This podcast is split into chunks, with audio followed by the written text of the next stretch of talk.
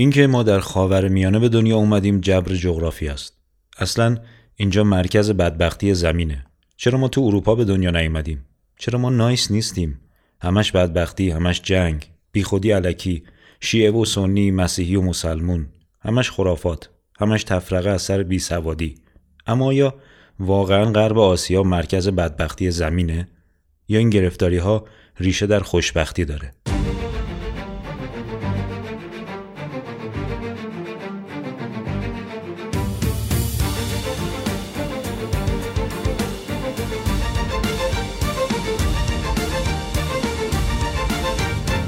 قبل از اینکه این اپیزود رو شروع کنیم باعث یک عذرخواهی بکنم از تمام دوستانی که پیگیر یوکست هستن به خاطر وقفه نسبتا طولانی که برای انتشار اپیزود جدید به وجود آمد.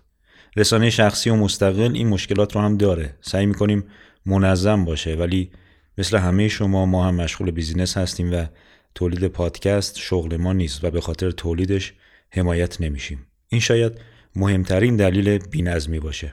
اگر تمایل داشتید می‌تونید از طریق PayPal که لینکش هم در توضیح اپیزود اومده و هم در کانال تلگرام ما رو یاری بکنید. آدرس کانال تلگرام هم یوکست یک یا یوکست وان هست. لطفا در کانال تلگرام جوین بشید چون تنها مرجع خبررسانی و انتشار تیزرهای پادکست هست. بدون فوت وقت بریم سراغ قرباق. حرفهایی که در مقدمه گفتم حتما به گوشتون آشناست. همون جبر جغرافیا و مرکز بدبختی زمین.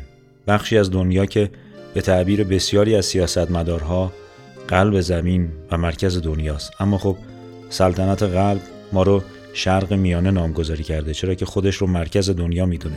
همونطور که در تاریخ نچندان دور ما رو اقوام وحشی می‌دونستند و برای حضور پرجلال و شکوهشون در کشور ما از ما حق توحش می‌گرفتن. جالبه. یه کسی بیاد خونه شما دزدی و تازه به شما بگه وحشی.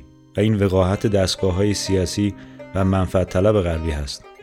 به حال در حال گذر از تاریخ معاصر هستیم و در آستانه قرن جدید. بسیاری از وقایع قرن گذشته دارن تبدیل به حقایق تاریخی میشن و به گواه این اسناد تاریخی که بخش زیادی از اونها از حالت طبقه بندی خارج شدن برنامه های استعماری فرهنگی غربی ها بر کسی پوشیده نیست. مگر اینکه بخوایم خودمون رو به خواب بزنیم که این گروه مخاطب من نیست. پس امروز نباید مثل پدرانمون در مرداد 32 رفتار بکنیم و گول این برنامه ها رو بخوریم. نه برنامه های بریتانیا و ایالات متحده تغییر کرده و نه غرب آسیا. همونقدر که اونها وقیه تر میشن ما هم باید آگاه تر باشیم. در قرنی که گذشت جنگ های زیادی در منطقه ما رقم خورد که تقریبا تمام اونها ظاهرا اختلاف مذهبی و قومی داشتند عرب و عجم شیعه و سنی کرد و ترک ترک و ارمنی و میکروقوم های دیگه ای که گاهی زیر یک پرچم سالها با برادری و دوستی زندگی کردند اما در این سالها روی هم اسلحه کشیدن این همه جنگ در عصر مدرن مایه شگفتی هست در حالی که هیچ کدوم از این جنگ ها منتج به کشورگشایی یا توسعه ارزی هم نشدن ولی تا دلتون بخواد هزینه رو دست ملت ها گذاشتن و هرج و مرج ایجاد کردن اینکه منافع این آشفتگی منطقی رو کی می‌بره رو شاید بشه در انتهای این اپیزود حد زد. یکی از این جنگ ها که همین چند ماه پیش بیخ گوش ایران در شمال غرب رقم خورد مناقشه موسوم به قرباق بود که اتفاقا به دلیل نزدیکی جبهه جنگ به مرزهای ما تعداد زیادی خمپاره هم در خاک ما فرود آمد و باعث تخریب چند منزل مسکونی و زخمی شدن ساکنینش شد. جنگی که رسانه های داخلی خیلی جدی نگرفتن اما در واقع ماجرا خیلی جدی بود. البته بذاریم بگم هنوزم هست. طرفین جنگ جمهوری آذربایجان و جمهوری ارمنستان بودند رسانه های خارجی و وابسته زینف مثل همیشه بلنگو به دست گرفتن و با فعالیت فراوان سعی کردن القا کنن که جنگی بین مسلمانان آذربایجان و مسیحیان ارمنی در گرفته. و مصیبت ها به داد اسلام برسید. قرباق خاک اسلام است و بایستی آزاد بشه. این جنگ هم برنده نداشت. اصلا هیچ جنگی برنده نداره و بازندگان اصلی طرفین دعوا هستند اما کالبوت شکافی رفتارهای رسانه ها و اظهار نظرهای میانه دعوا روشنگر فرمول ثابت جنگ های منطقه ماست. با فعالیت دستگاه های تبلیغاتی جنگ قرباغ تبدیل به یک جنگ قومی مذهبی شد و جمهوری آذربایجان طرفداران زیادی پیدا کرد. کشورهای مسلمان منطقه از ملت مسلمان آذربایجان حمایت جدی کردند. این پروپاگاندا تا جایی پیش رفت که بعضی از رسانه ها سابقه تاریخی این جنگ رو به جنگ های صلیبی ربط دادن و در نهایت تمام سعیشون رو کردن که آتیش جنگ رو بیشتر بکنن برای حمایت بیشتر از ملت مسلمان آذربایجان. پایین اخبار هم که عموما از رسانه های ترکی عربی منتشر می‌شد پر شد از کامنت های مرگ بر مسیح کافر. خلاصه در مجازی هم جنگی در گرفت میان عموم مخاطبان به طرفداری از یکی از طرفین دعوا. حالا چه با ریشه های فرهنگی ترکی یا ارمنی چه مسلمان یا غیر مسلمان. همون بلوشه و تفرقه و نفرت پراکنی که همیشه باید باشه و هیچ وقت ساکت نشه. برای درک بهتر واقع بهتر کمی تاریخ رو ورق بزنیم. همچنین ریشه های مذهبی دو کشور رو بررسی بکنیم. ببینیم آیا واقعا ارمنی ها دشمن خونی اسلام هستند یا مثلا مسیحیان در آذربایجان هر روز گردن زده میشن؟ اما کشور مسلمان شیعه همسایه جمهوری آذربایجان.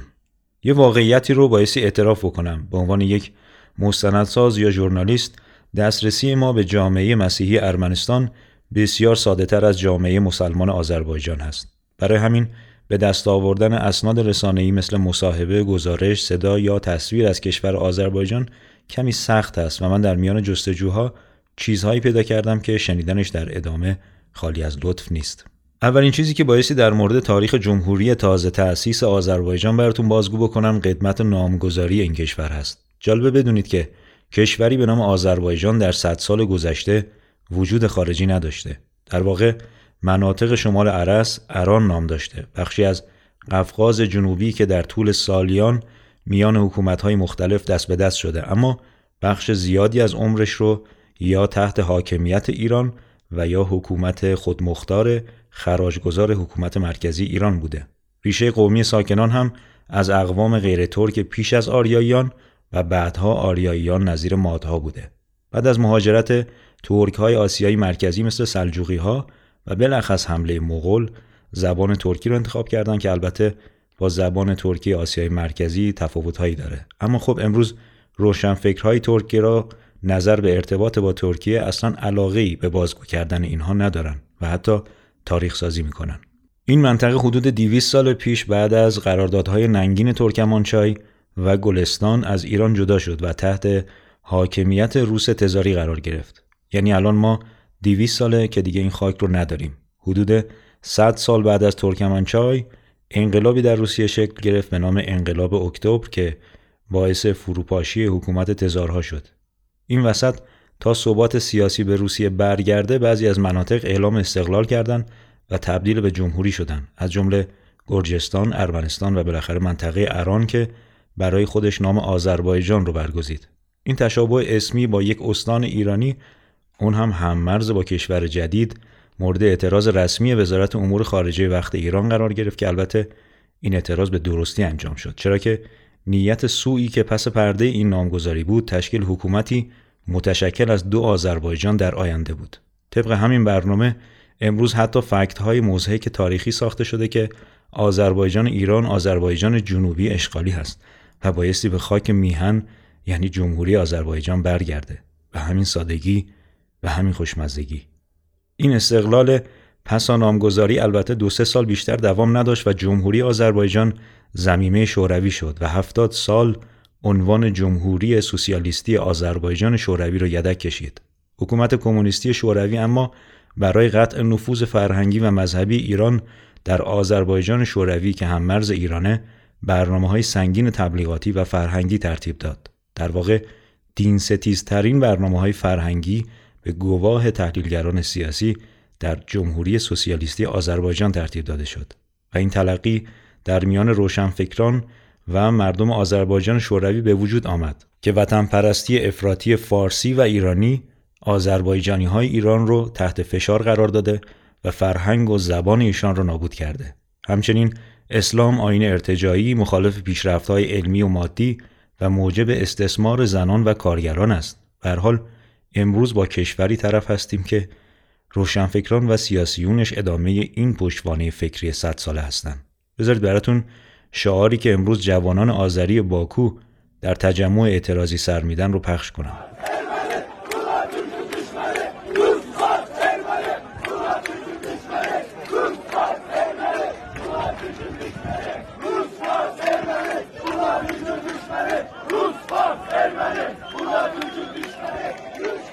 روس، فارس، ارمنی همه دشمنان ملت آذربایجان هستند.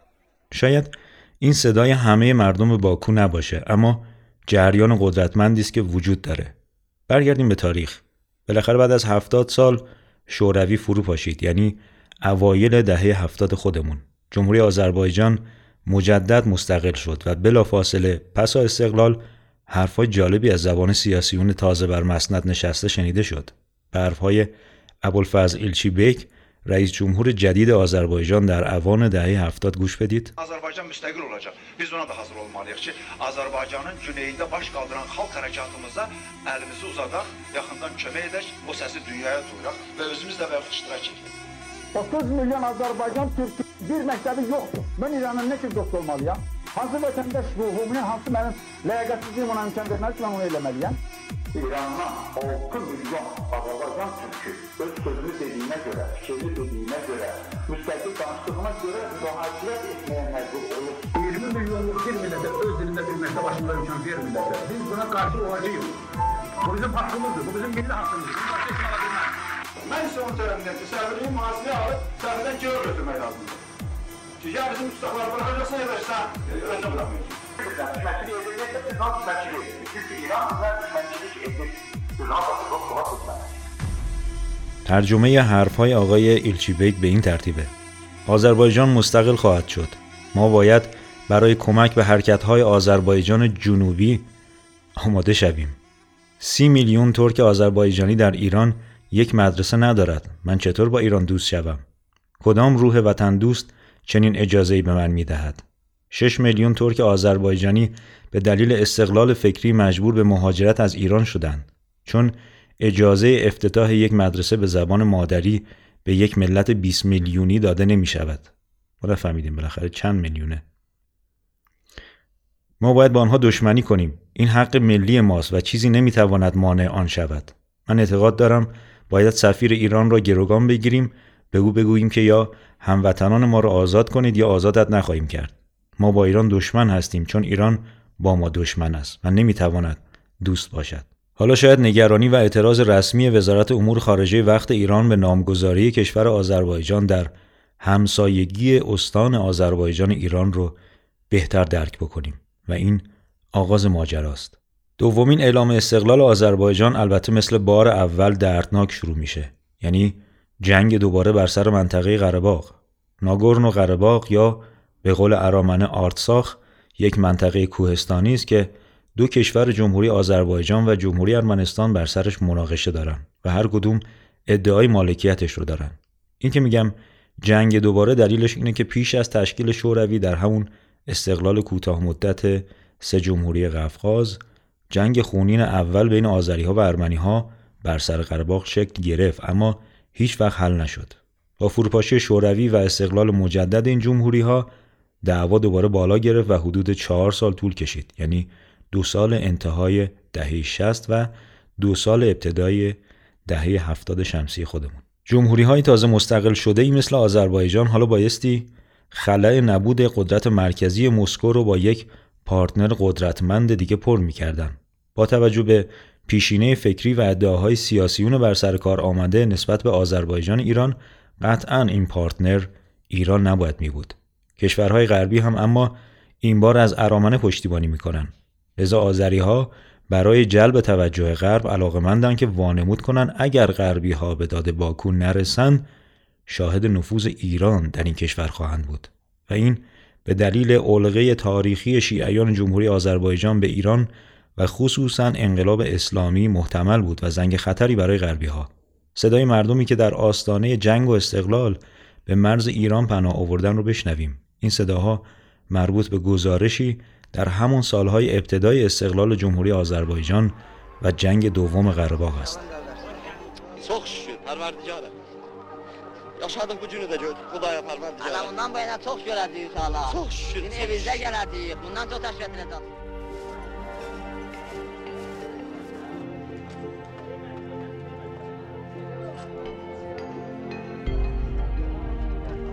Aksakallarımız namaz kılanda bir on bundan kadar tuturdular.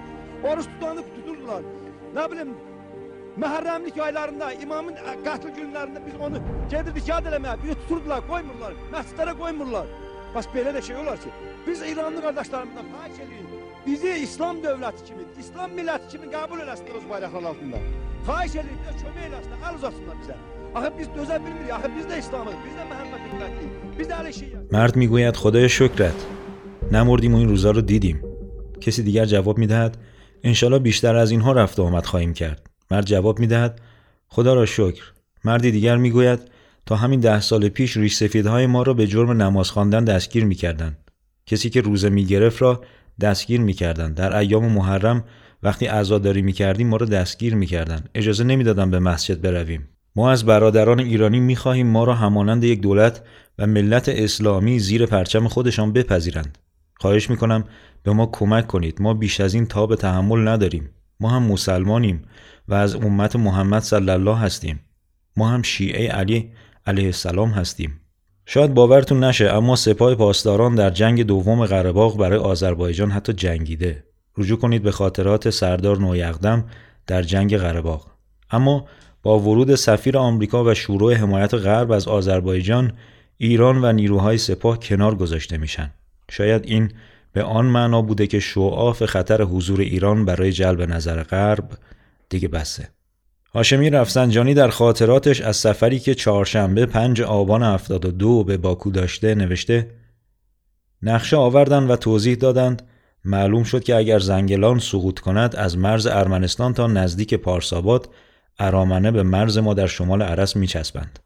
پیشنهاد مشخص با اصرار این است که ما در جنگ به نفع آنها شرکت کنیم. صریحا می‌گویند ما همه آذربایجان را در اختیار شما می‌گذاریم و آماده ایم جمهوری اسلامی در آذربایجان تشکیل شود و بدون کمک ایران نمی‌توانیم دفاع کنیم و امکان پیشرفت ارامنه تا باکو هم وجود دارد.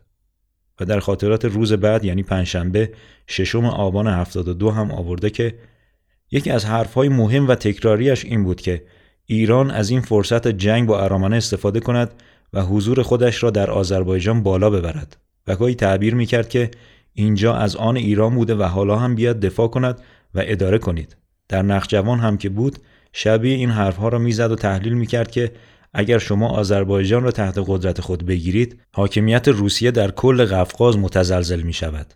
گاهی می گفت ایران و آذربایجان با هم می توانیم روسیه را تا روی سنگ مرز اصلیش عقب برانیم چون داغستان و تاتارستان و چچن و اوستیا همه از حاکمیت روس ها ناراضیان. البته چون به خاطر استیصال در جنگ و حمایت روسیه از ارامنه به این مواضع افتادن نمی توانیم اطمینان کنیم به خصوص که بر اساس اظهارات آقای نیازوف اینها در مشترک المنافع و بحث رژیم حقوقی دریای خزر با خواسته های روس ها هماهنگ هستند. خاطرات آقای هاشمی رفسنجانی در واقع در مورد خواست های آقای علیف رئیس جمهور وقت جمهوری آذربایجان بود. به نظر می‌رسه تشخیص مردان تصمیم ایران در آن سالها نسبت به در باغ سبزی که آذری ها نشان می‌دادند درست بوده و بیش از این در باطلاق نمایش باکو فرو نرفتند. اما همیشه کمک های انسان دوستانه ایران خصوصا در سالهای محاصره و جنگ به هر دو طرف آذری و ارمنی روانه بوده و این در خاطرات مردم دو کشور بارها ذکر شده. اما اینکه گفتم در باغ سبز دلایل محکمی داره. کشوری که سیاسیونش روزی درخواست برقراری حکومت اسلامی داشتند آیا برنامه بلند مدتشان توسعه اسلام سیاسی بود؟ شاید جواب این سوال رو در صوتی که در ادامه می‌خوام پخش کنم پیدا کنید. به صدای وزیر آموزش و پرورش مسیر مردانوف گوش کنید. Məktəblilər məktəbə e, müəyyən olunmuş formada gəlməlidirlər. Məktəbə qızlar başı bağlı şəkildə getməməlidirlər. Yəni Azərbaycan dövləti bir dövlətdir. Azərbaycan da din dövlətdən ayrı fəaliyyət göstərir. Buna görə onların hicablı məktəbə gəlməsinə biz qadağa qoyuruq. دانش آموزان باید با لباس فرم مشخص شده به مدارس بیایند. دختران با سرهای پوشیده شده یا همون حجاب اسلامی نباید به مدرسه بیایند چون جمهوری آذربایجان حکومتی است که در آن دین از حکومت جداست. و همین دلیل ما آمدن آنها را با حجاب اسلامی ممنوع اعلام کردیم. این صداهایی که می‌خوام براتون پخش بکنم مربوط به درگیری پلیس آذربایجان با عزاداران روز آشوراست İcazə verdilər sizə nə edirsiniz? Bir dənə yolu kəsəsiniz, yolun ortası ilə gedəsiniz. Burada yolda təkbir gətir. Yox, aslan, yox, yox, yox. Get tavşir, təkbir gətir. Yox, yox, yox. Deyir ki, təkbir deməyinə. Təkbir Allahu Əkbər, Allahu Əkbər. Allah böyükdür deməkdir. Bir deməklə bunu. Yox, bayraqları da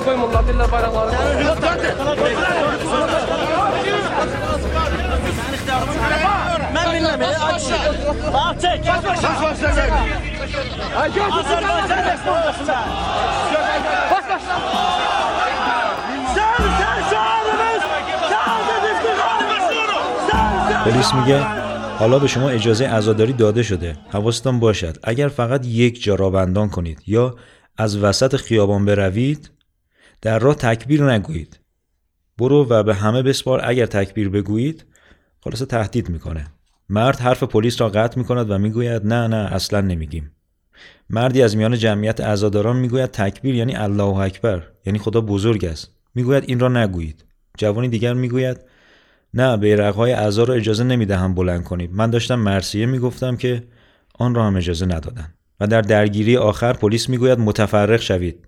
و وقتی جوانان تمکین نمی‌کنند یکی از آنها را بازداشت می‌کند و او در حالی که تلاش می‌کند که او را نبرند داد می‌زد حسین حسین شعار ماست شهادت افتخار ماست اما سرانجام پلیس او را می‌برد علاوه بر اینها حکومت مساجد را تخریب می کند و پخش اذان را از مساجد و شبکه های تلویزیونی ممنوع می کند که داد حاج طالب باغروف طلبه جوان را در می آورد. Gör biz nə haldayıq ki, indiyənə danışmamışıq ki. Bu günlərim gör nə söhbət olur. Bu məscidə gələ bilmərsən. Biz səbr eləyirik, həddlərin aşırlar. Bu nə deməkdir bu məscidə gəlmək olmaz? Bu qədər xalqın torpağını əlindən almısan, neftini yemisən, malını yemisən, haram pullarla sot-sot hektarla torpaqları almısan, gəlib indi məscidin içinə hökmranlıq eləməlisən. Bu yer Allahın yeridir. Məscidlər vəqf olunur Allah üçün. Məscid Allahın evidir. Hansısa boynu yoğulmuş məmur olsun, kim olur olsun, gəlib məscidin içinə hökm eləyənməz. ترجمه سخنان باغروف به این صورته.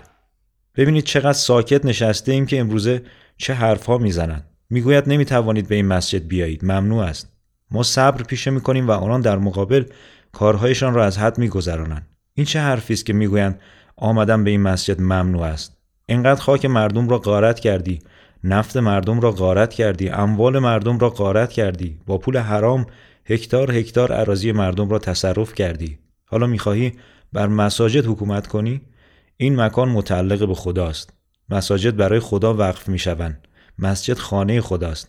هر معمور گردن کلفتی هم باشد یا هر کس دیگری نمی‌تواند بر مساجد حکومت کند. اما حاج طالب بازداشت و زندانی می شود و این آخرین نبود. حاج موسم سمدوف حاج آبگل سلیمانوف ابوالفضل بنیادوف رافائل بنیادوف عباس حسین راسیل بنیادوف و 150 اسلامگرای دیگر بازداشت و زندانی می شوند.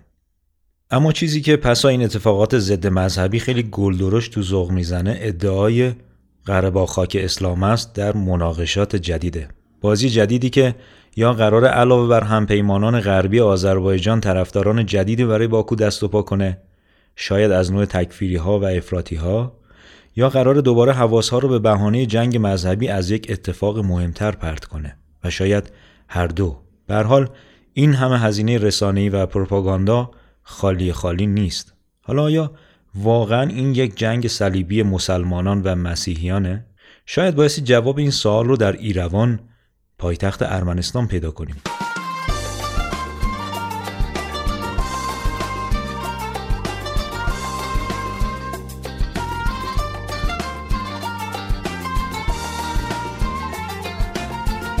ارمنستان کشوری با جمعیت 97 درصد مسیحی جز جوامع یک دست به لحاظ فرهنگی در آمارهای بین المللی هست که در طول تاریخ سعی در حفظ هویت ارمنی مسیحیش داشته. مردمی که با حفظ هویت شرقیشون به دلیل اشتراک دینی با غرب خصوصا اروپا ظرفیت پذیرش فرهنگ غرب رو هم داشته. به همین دلیل کلیساهای ارمنی شبیه هیچ کدوم از کلیساهای جوامع مسیحی دیگر نیستن منحصر به فرد. یه چیزی که توجه من رو جلب کرد حفظ مسجد کبود بود زمانی که کمونیست ها در شوروی تمام نشانه های دینداری رو از بین می بردن کلیساها و مساجد و دیگر معابد رو این آقای چارنس بود که با تغییر کاربری مسجد کبود ایروان به موزه از تخریب مسجد جلوگیری کرد. آقای چارنس یک مسیحی ارمنی بود و امروز مسلمان ها در ارمنستان مدیون ابتکار او هستند. جالبه بدونید که امروز هم خادم مسجد کبود در ایروان یک مرد میانسال مسیحی است به نام وازگن. من تونستم ارتباط تلفنی برقرار بکنم با آقای موعدیفر امام جماعت و مدیر فرهنگی مسجد کبود. بیایید از زبان ایشون که الان در ارمنستان حضور دارن اوضاع مسلمانان رو بشنویم. بسم الله الرحمن الرحیم. عرض ادب و سلام و محترم شما دارم. از کنم محضر شریف شما من حدود چهار سال و اندی هست که در ارمنستان شرف خدمت به مسجد جامع کبود ایروان رو دارم. در این مدت چهار سال و اندی به طور مجمل بخوام ارز کنم خدمت شما هم از ناحیه دولت ارمنستان و هم از ناحیه مردم ارمنستان جز محبت چیزی رو ندیدم. در حوزه مسجد می‌تونم ادعا کنم که ما با آزادی کامل تمام مراسم مذهبی خودمون چه مراسم اقامه نماز چه مراسم اعیاد یا شهادت حضرات معصومین علیهم السلام چه ماه مبارک رمضان. از انجام هیچ کدوم از این اعمال کوچکترین مزاحمت یا مشکلی از ناحیه دولت یا ملت ارمنستان نداشتیم البته من خودم یک آشنایی مختصری با ارامنی ایران داشتم چون ما در شهرمون عراج منطقه هست که کلا مسیح نشین ارمنی نشین هستن. با روحیات اونها و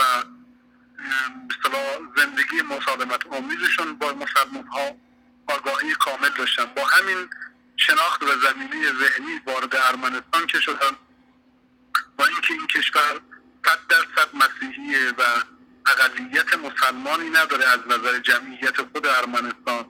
و اگر مسلمانی هست مسلمانان مقیم هستند مثل ایرانیان، آذری ها، عراقی ها، ترک ها یا هندی ها با این حال من هیچ گونه مشکلی رو در انجام مناسک و مراسم مذهبی در ارمنستان ندیدم.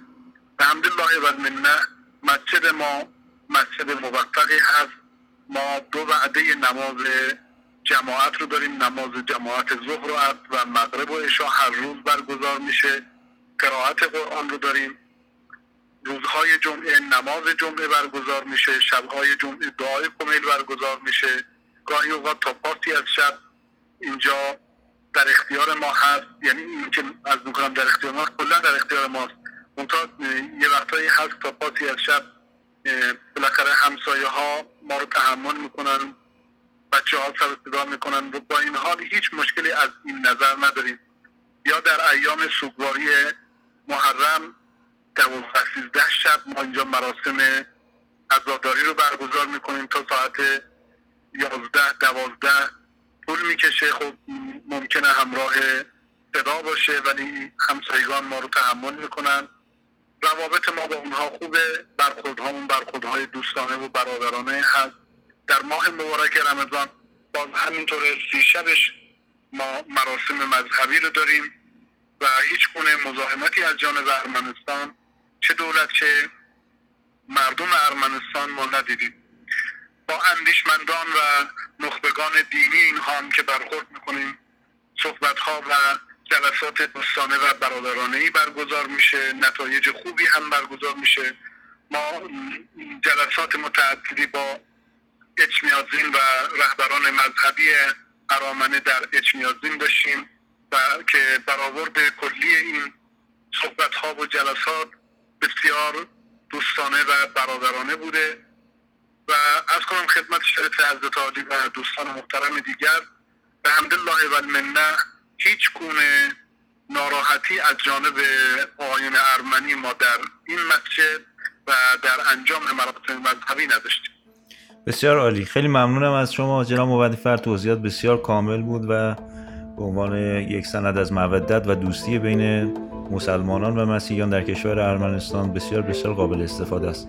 ازتون تشکر می‌کنم بابت همکاری که با پادکست مستقل یوکست انجام دادید. سلامت باشید موفق و معید باشید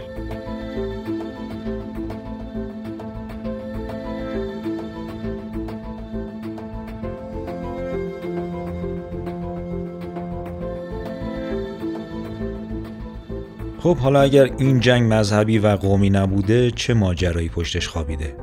من چند تا فکت دیگه دارم در ادامه میارم شاید جواب رو خودتون پیدا کنید. در این جنگ ترکیه رژیم سیونیستی و انگلیس تمام قد از آذربایجان حمایت کردند. هم تسلیحاتی هم رسانه‌ای. اهداف متعددی برای هر کدوم از این بازیگران مد نظر بود. اما مهمترین آنها اشغال جنوب ارمنستان و ارتباط باکو با نخجوان و قطع مرز ایران با ارمنستان بود. اگر نقشه کشورهای شمال غرب ایران رو یه نگاهی بیاندازید متوجه میشید که مرز ارمنستان و ایران که حدود چهل کیلومتره اگر در اختیار ترکیه قرار بگیره جریان نوعثمانی از ترکیه تا دریای خزر و از اونجا به آسیای میانه دسترسی و گسترش پیدا می‌کنه و این یعنی ضعیف کردن امکان ژئوپلیتیک ایران در منطقه امکان ژئوپلیتیک چیه بیاید از زبان یک کارشناس ترکیه بشنویم که موقعیت جغرافیایی ایران çe servete hengofti hest. Ne diyorsunuz İran'ın ağırlığı nedir dünyada? İran aslında yeni dönem olarak değil tarihte hep böyleydi. مجری می‌پرسه که ارزش ویژه ایران در جهان چیست؟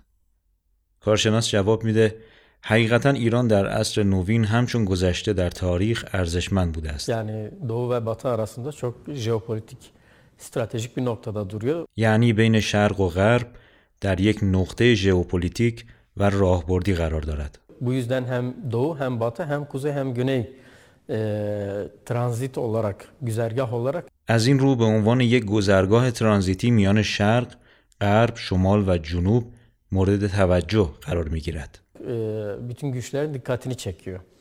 E, vakti zamanında İran da çok büyük bir güçtü. E, ancak 19. 20. yüzyıl özellikle İran içinde pek e, parlak geçmedi. در طول زمان یک قدرت بسیار بزرگ بوده است ولی صده های 19 و 20 برای ایران درخشان نبود. Bir imparatorluk bakiyesi bir ülke, e, geniş bir coğrafya. Hem e, kuzeyde Hazar Denizi, Orta Asya e, güzergahları. ایران بازمانده یک امپراتوری است. جغرافیای پهناوری دارد هم از شمال از راه دریای خزر به آسیای میانه راه دارد Hem güneyde Körfez dünyanın malum enerji kaynaklarının büyük oranda bulunduğu bir yer ve İran her ikisine de doğrudan komşu. و هم از جنوب از راه خلیج فارس در میان بزرگترین منابع کشف شده انرژی جهان قرار دارد و در واقع ایران در مجاورت هر دو قرار دارد. Öte taraftan Uzak Doğu Asya'ya da, Güney Batı Asya, Güneydoğu Asya'ya da uzanan aslında güzergahların hepsi de buradan geçiyor. از سوی دیگر همه گذرگاه ها سمت کشورهای خاور دور، جنوب شرق و جنوب غرب آسیا نیز از اینجا میگذرند. Jeopolitik olarak Türkiye'yi tamamlayan Doğu e, istikametinde ve batıya Türkiye'de yine kuzeybatısında Türkiye ile komşu bir ülke. Bu yüzden از لحاظ ژئوپلیتیک در شرق مرزهای ترکیه قرار دارد و از جانب غرب و شمال غرب نیز ایران همسایه ترکیه است. hem e, coğrafi konumu itibariyle de e, hem tarihsel arka planı bağlamında e, ister istemez hem bölgeyi hem bütün dünyanın ilgisini çekiyor. از این رو هم به اعتبار جایگاه جغرافیایی و هم تاریخی مورد توجه منطقه و جهان قرار دارد. Yani çıkarları da bu süper güçlerin her dönemde çıkarlarını e, bu şekilde gerektirmiştir, dikkatini çekmiştir. E, öte yandan İran'ın kendi ağırlığı da var. همچنین ابرقدرت‌ها نیز برای تأمین منافع خود همیشه به ایران توجه داشتند. از سوی دیگر شاهد نفوذ خود ایران هم هستیم. Dolayısıyla kendi sınırları içerisinde değil aynı zamanda bütün bölgeyi etkileme kapasitesine de sahip. Bu bağlamda da e, İran ister istemez hem komşuların hem de e, küresel güçlerin ilgi odağında. بنابراین ایران تنها در مرزهای خودش نیست و توانایی تحت تأثیر قرار دادن همه منطقه را دارد. در این رابطه ایران مورد توجه و علاقه هم کشورهای همسایه و هم قدرت‌های جهان بوده است. حالا شاید متوجه بشید که چرا اردوغان در رژه پیروزی جمهوری باکو بعد از جنگ قره حضور پیدا کرد و اون شعر معروف رو که برای جدایی قفقاز از ایران در قرارداد ترکمنچاش سروده شده بود رو تکرار کرد. Arası ayırdılar, milliyen doyurdular. Men senden ayrılmazdım, zor ile ayırdılar. عرس را جدا کردن و با میله و سنگ پر کردن. من از تو جدا نمی‌شوم به زور جدایمان کردن. این شعرخانی آقای اردوغان در ادامه همان نیت سوء ایلچی بیک است که آذربایجان ایران را بخشی از کشور نوظهور باکو می‌داند. ظاهرا قرار نیست فعالیت های پانتورکیسم همینجا در ارمنستان و قره ختم شود و بسیاری از تحلیلگران این شعرخانی را تهدید علیه تمامیت ارزی ایران قلمداد کردند. اینها ثمره مشاوران اسرائیلی آقای اردوغان هم هست البته. در نهایت انتقال نفت آذربایجان از طریق کریدور اشغالی جدید که البته تا الان موفق به ایجاد اون نشدند یکی از مهمترین نتیجه های این جنگ به نظر می رسید که با حضور به موقع ایران در منطقه تا حدودی دفع شد اما خطر همچنان باقی است. حالا آیا فکر می کنید جنگ برای به دست آوردن کریدور مهمی به نام سوریه هم مذهبی بوده و غرب آسیا جهنم آفریده شده؟ این داستان به شدت ادامه دارد.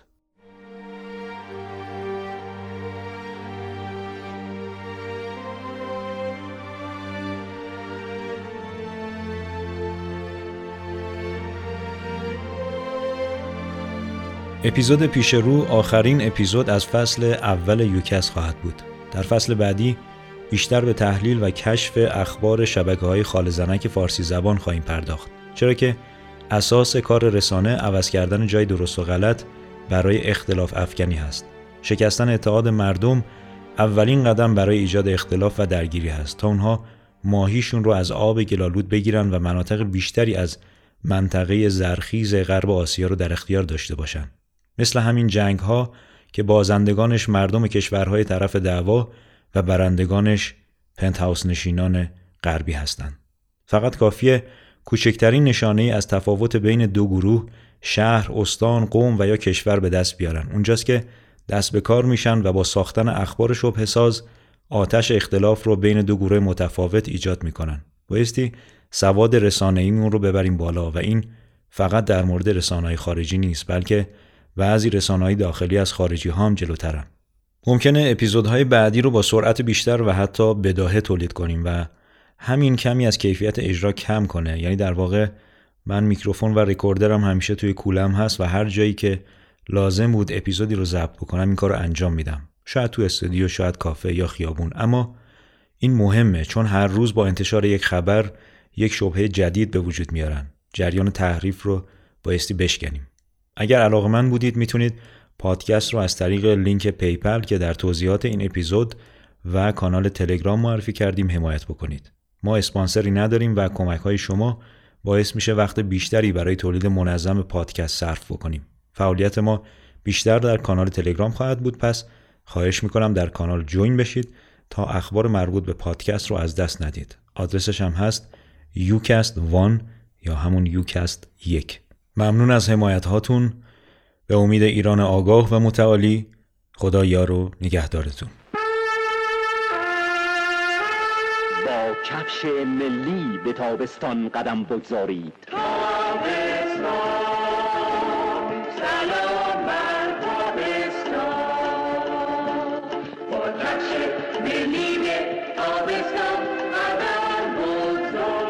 امسال با خورکترین راحتترین و زیباترین مدل های کفش به تابستان قدم بگذارید.